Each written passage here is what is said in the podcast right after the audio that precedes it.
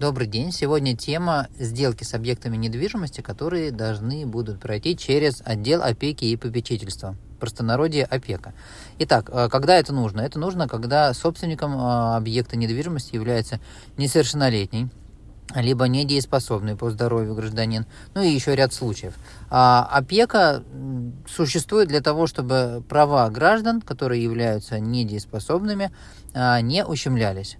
А, самый простой пример, когда продается квартира собственником, который является, ну, либо одним из собственников, а, который является несовершеннолетний, а, опека должна убедиться в том, что гражданин не будет ущемлен в правах. То есть, либо ему будет выделена соразмерная стоимости доля в объекте недвижимости, который будет приобретаться, либо соразмерная стоимость будет э, размещена в банке.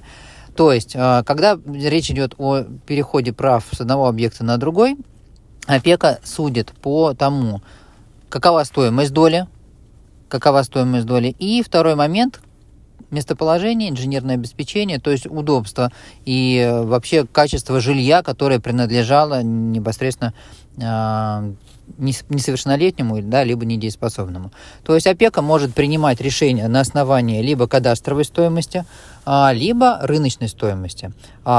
Причем опека принимает и отчет об оценке, а может принимать и справки. По кадастровой стоимости опека, как и нотариат, может принимать, ну, выносить определение свое э, о совершении сделки. Вот. Но преимущественно, преимущество, э, ну, большинство случаев, конечно, связано именно с оценкой рыночной стоимости объектов. Поэтому обычно, когда опеку проходит, опеку э, на этапе оценки э, обращаются к нам с двумя объектами недвижимости.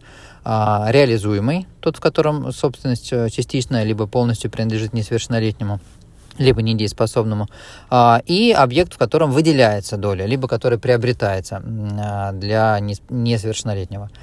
А порядок расчета стоимости точно такой же, как и для ипотеки, точно такой же, как и для суда. То есть рыночная стоимость, как известно, объекта недвижимости не меняется в зависимости от цели и задачи оценки.